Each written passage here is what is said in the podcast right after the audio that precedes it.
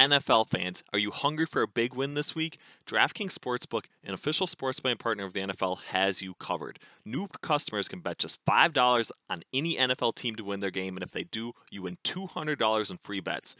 Sportsbook isn't available in your state yet, DraftKings won't leave you empty handed. Everyone can play for huge cash prizes all season long with DraftKings daily fantasy sports contests. DraftKings is giving all new customers a free shot at millions of dollars in total prizes with their first deposit. Download the DraftKings Sportsbook app now, use promo code PFF, bet just $5 on any NFL team to win their game and win $200 in free bets. If they win, you win with promo code PFF this week at DraftKings Sportsbook, an official sports betting partner of the NFL. Must be 21 or older, Jersey, Indiana, or Pennsylvania only, new customers only, min $5 deposit and $1 wager required, one per customer. Restrictions apply. See DraftKings.com slash sportsbook for details. Gambling problem, call 1-800-GAMBLER.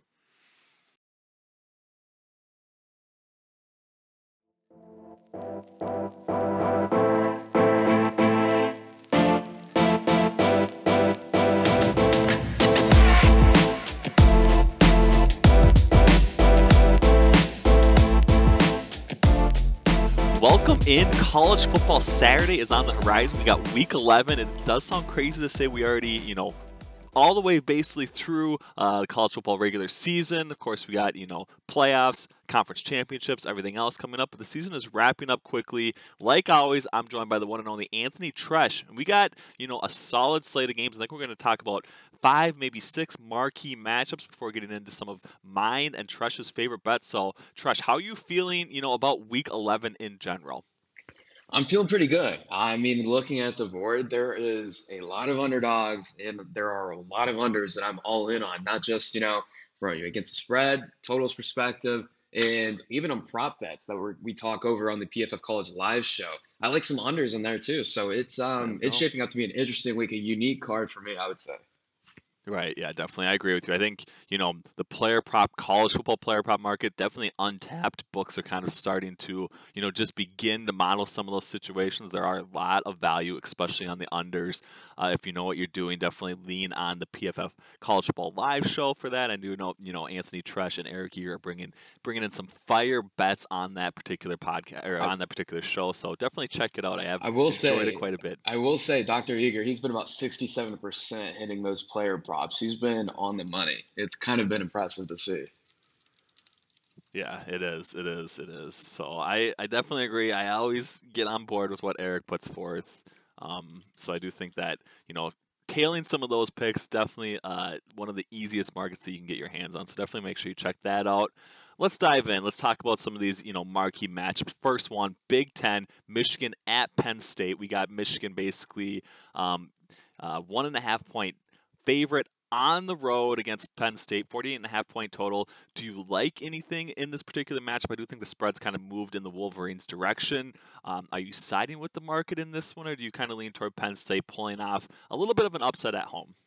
No, I'm riding. I'm riding with the market here. I love the blue, and you know, money's been pouring in, like you said, on Michigan. And I think they have enough here to really push them over the edge. I think the mismatches that really stand out to me are Michigan's pass rush versus quarterback Sean Clifford of Penn State. Now, Michigan has the best pass rush tandem in college football. Edge defender Aidan Hutchinson and David Ojabo, the only tandems in the, in the entire FBS with a 90 plus passer scrape for the season each. I mean, Hutchinson in particular, I think, is having close to a, as close to a Chase Young year as I think we'll see in quite some time.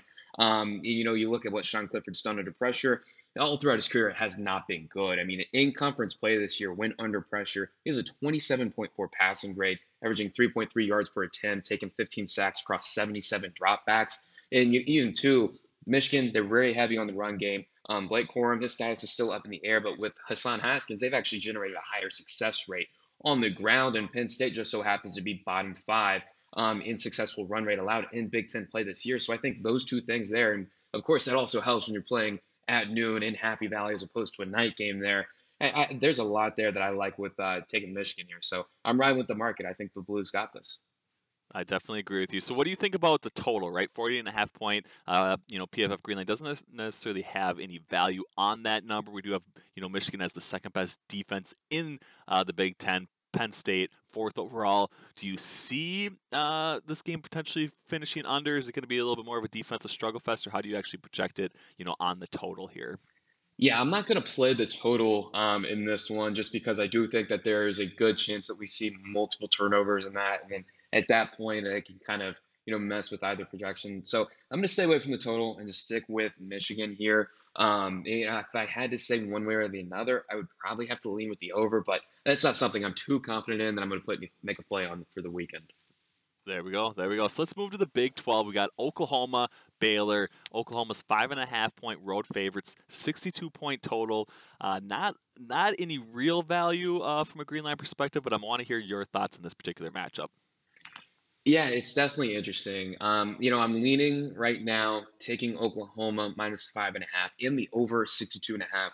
Um, you know, for, for a few reasons. First of all, since Caleb Williams has taken over this offense, they did get shut out in the first half to Kansas, yes, but they're still number one EPA per play generated and yards per play since Caleb Williams took over against Texas in Week Six. Um, yeah, that's an all in college football. I mean, Caleb Williams is, playing at an unprecedented level, 94.8 PFF grade for the season, on pace to break Trevor Lawrence's record from 2018 for the highest we've ever seen from a true freshman quarterback.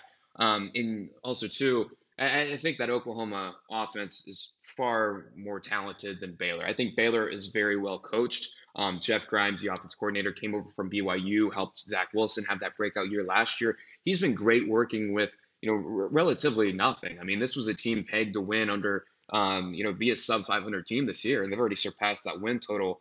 Um, they kind of remind me of Michigan State a little bit. You know, very well coached, but not the most talented team. And that's why I kind of like Oklahoma. You know, at least winning by a touchdown here. But I do think that th- there's going to be enough offense from Baylor to push this over just because Oklahoma's defense is really, really bad. Um, they're allowing six and a half yards per play to Power Five offenses. That's a bottom 10 mark among Power Five defenses. I mean, even Kansas, they, they hung the highest explosive pass play rate um, of any team that week than when they played about 32%, almost a third of their plays. So I think this is going to be a little bit of a shootout, but I do think Oklahoma has enough firepower offensively to at least cover that spread there.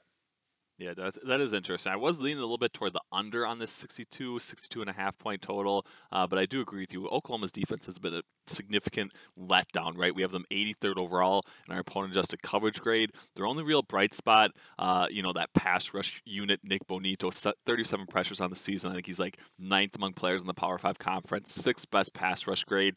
Do you think Oklahoma can at least find some semblance of defense to at least compete in the college football playoff, or is that going to basically be uh, the Achilles heel of this team once again in 2021? Yeah, I, I didn't think it would be that big of an issue that I would think it would keep them from really competing. Uh, but at this point, it's kind of been that way, right?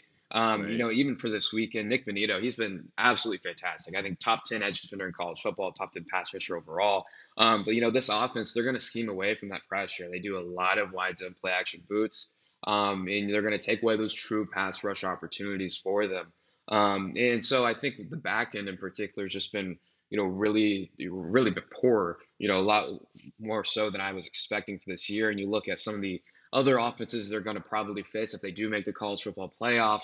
And even, you know, Georgia, a lot of people have been dogging in that offense, but if they for some reason have to go up against the dog, I think, I think the horse, they have the horses to really take advantage of this Oklahoma defense. So at this point, it's looking like a, a major issue that's going to prevent them from being, you know, really competitive in the end. Um, you know, it's going to be interesting to see how they kind of finish here, right? They get Baylor, then they're going to have an easy um, mop-up game there um, against an FCS opponent that I can't remember off the top of my head, but then they'll get Oklahoma State and Bedlam, and then probably Oklahoma State again in the conference title game. Um, so they're going to have to really, really prove themselves over the next three games. But as far as this weekend goes, I, I think they're going to at least handle this one. There we go. There we go. Yeah, I definitely agree with you. I do. I do like Oklahoma. You know, some of their futures prospects. I do. You know, we've talked a little bit about off air. Caleb Williams potentially being, you know, the spot to bet for the Heisman Trophy. Um, but I do agree with you. Once they get into that college football playoffs, they definitely have some concerns about their defense. Uh, you know, especially with the ability of the other teams to potentially scheme away from their, you know, the few strengths that they have defensively. So let's see. Let's move on a little bit. We got ACC matchup: North Carolina State, uh, two point road dogs to Wake Forest, 66 and a half point total. Uh, pretty high total. We have these teams basically back to back in our ACC ELO, ELO power rankings. Um, how do you how do you project this one to actually kind of play out here? Yeah, I mean, this is going to be, I think, a pretty good strength versus strength matchup between Wake Forest's offense and NC State's defense. I mean, both units have been spectacular this year. They're top three in the ACC in either of those two facets. Um, I'm kind of staying away from this one, you know, from the spread perspective. I think I would lean under, if anything, in this game, um, just because, you know, Wake Forest, they definitely have a high powered offense, very explosive. Um, but at the end of the day, I don't think they've really come close to facing a defense kind of like NC State's. I think is probably the most underrated defense that we've seen for the season. Um, and so I'd probably lean under in this one. Um, I think they can get enough stops there to really prevent Wake Forest putting up, you know, points that we've seen them put up, you know, against Army and UNC right. and so on. But you know, I, I think I'm going to sit back for the, from a spread perspective, picking one side. I'm just going to sit back and enjoy this game because I think it's going to be a fantastic football game. Right now, you can get 25% off any PFF subscription if you use code BettingPod. Grades and data are live for every single player who logged a snap last week. You can go check out the highest graded players from week 9 and look to find early value on spread picks and player props for week 10. What all do you get with a PFF subscription? All of PFF's locked article content, PFF's NFL and college football betting dashboards, our grade power projections, cover probabilities, and betting values. Zero to 100 grades of every single player, including the top rookies on every team. We got our player props tool, which shows plus minus value for every NFL prop. Best bets tool shows you the best values for every single play. We got our DFS optimizer, uh, ownership projections, and so much more. Support the pod and use promo code BettingPod for 25% off any subscription.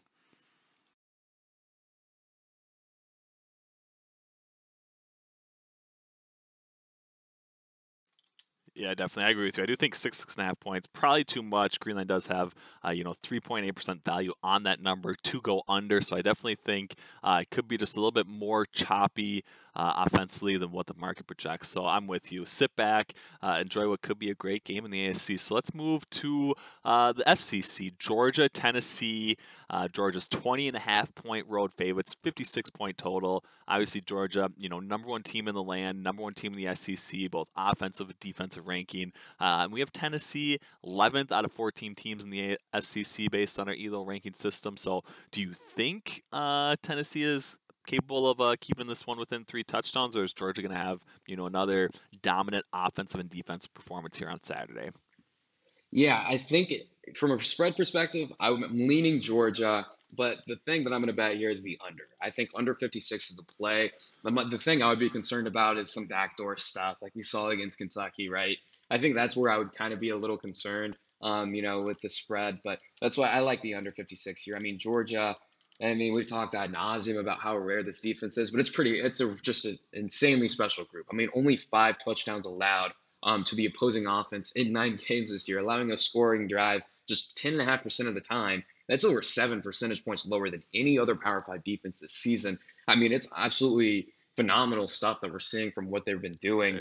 Um, you know, you look at Tennessee's offense; it's very simplistic, right? Very quarterback friendly um, very one read system. You know, they're going to spread out. They're going to go sideline to sideline, and they're going to try and catch the defense off guard with some tempo. I mean, you look at how they um, scored 24 against Alabama um, a few weeks ago. I mean, 14 of those points came on um, touchdowns over 50 plus yards, and they definitely they got a mismatch on one, and the other one they caught Josh Jobe off guard, who had his back turned to the line of scrimmage when they snapped the ball, gave up a big touchdown um, down the sideline. So I, I, think Tennessee, they've definitely exceeded my expectations for the season. I'm a big fan of Hendon Hooker. I'm happy he's having success after transferring um, in from Virginia Tech. I mean, they're they've been great, averaging 15.8 yards per completion in conference play. That's a yard more than any other SEC team. But again, this is a different animal with Georgia. I mean, this defense is as special as advertised. I, I still think this is going to be a defense that we're talking decades down the road. Like, do you remember this group from 2021 the Georgia Bulldogs had on defense? Um, and you also can consider the fact that Hendon Hooker, while he has been really good, he is a you know quarterback that has some poor pocket presence. He does convert right. pressure to sacks at a very high rate.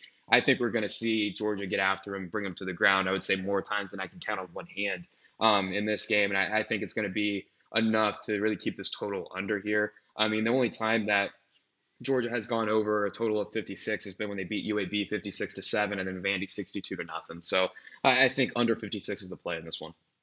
Yeah, definitely. I agree with you. And I do agree the generational defensive aspect from Georgia. I do agree they have been, you know, absolutely lights out. One of the best defenses we've seen, you know, during the PFF college football era, if not easily the best defense we've seen during the college football PFF college football era. So it'll be interesting looking back on just how dominant they are over the next decade and how how they rank against some of those all-time great college football defenses. I do think that is a really good point to make because we could be watching, you know, some sort of history happening here with the Georgia Bulldogs defensively in 2021. So it'll be interesting once they get to the college football playoffs, kind of how uh, that whole scenario plays out for them. So let's go one more time back to the Big Ten. Purdue, Ohio State. Ohio State 21 21 point favorites, uh, 62 and a half point total. Uh, do you see any uh, you know betting value on either side of uh, the game or, the spread or total in this matchup?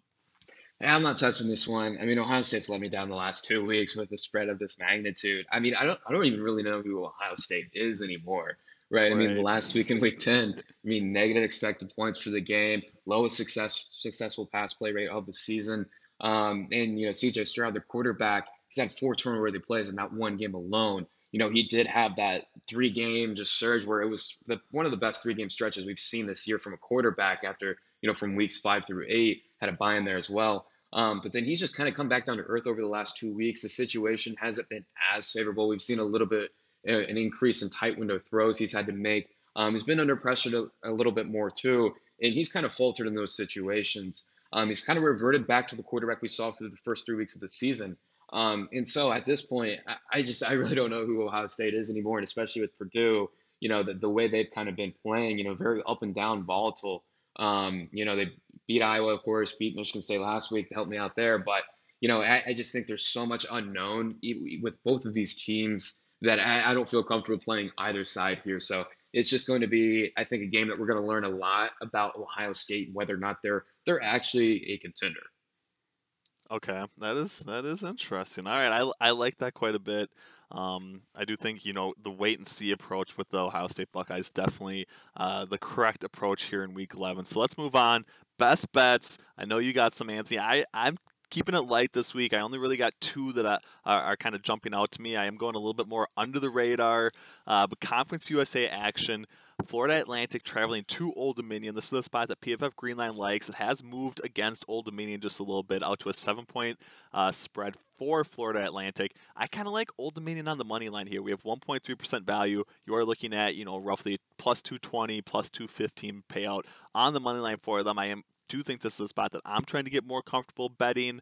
Uh, just just with you know before when it was at six and a half, trying to you know get up to that key number maybe just taking some variance in a game where you know it isn't necessarily a high total that you kind of want to gravitate toward, but it is one where uh, we could see Old Dominion probably pull off the upset. So I like that one quite a bit, and I am going to go back to the well on Air Force minus two and a half once again this week. They didn't make it home for me last week against against Army, but I do think that they're going to be able to cover against Colorado State. So those are the two that I really like so far this week. Uh, but what do you got for me, Anthony? Yeah, I mean, I think this is probably the most I have on my card all year. Um, like I said, I like unders and I like some dogs here, but I, the two I've already mentioned Georgia, Tennessee, under 56, Michigan. I um, got them in at minus one there at Penn State. I like those. I also like my other top ones South Alabama getting 22 and a half on the road against App State. I mean, this is going to be this Kane Wommack defense, new head coach first year for South Alabama. I mean, they've kind of converted this into a top 10 defense um, almost nationally. Um, and I think this is going to be the toughest defense Chase Brice, quarterback for App State's face. I think they can keep this within 22 points for the cover. Um, I also like Washington State getting 14 points on the road against Oregon. Just not a big believer in Oregon's offense still. Um, and I, I think Jayden de Laura, I think he has enough there, the quarterback for Washington State, to keep that one within a couple of scores. So those are my top four plays. And I also like Northwestern getting 24 um, on the road to Wisconsin and also the under 41, the dog and under play. I also like the dog and under play in New Mexico State, Alabama. New Mexico State getting 51 and a half. Um, as we know, those 50 point spreads are very hard to, um, for the favorite there to kind of get above. And then also right. like the under 67. Um, and another dog and under Maryland uh, plus 13 at Michigan State and the under 60 and a half. Um, and then a few others I'll just rattle off quickly. Um, Houston minus 24 at Temple. Washington getting five and a half at home against Arizona State. And then the under in TCU, Oklahoma State, Ark State, UL Monroe under, and Iowa State, Texas Tech under. So, like I said, a lot of unders. A lot of unders. I don't mind it though. I do think you know once we get to, toward the latter half of the season, Uh, we do see some more efficient prices in the betting market, so I do think uh, gravitating toward those unders, gravitating more toward the dogs, those sorts of things is does pay off a lot more as we head toward the latter half of the season than, than it does when we don't really have as much data, as much information on some of these teams in the early part of the season. So I definitely think that is the correct approach. I do love all those bets. I'm going to be locking a lot of those in as well. Make sure you do. Make sure you check out all the great content uh, that Treash does on PFF.com. It's got betting previews, it's got overall game previews. You got the live college football show if you want to get in on the player prop market or any other betting activity for college football here in week 11. So make sure you check that out as well. From Ben Brown, joined by Anthony Treash, we appreciate you guys listening to the PFF Betting Podcast.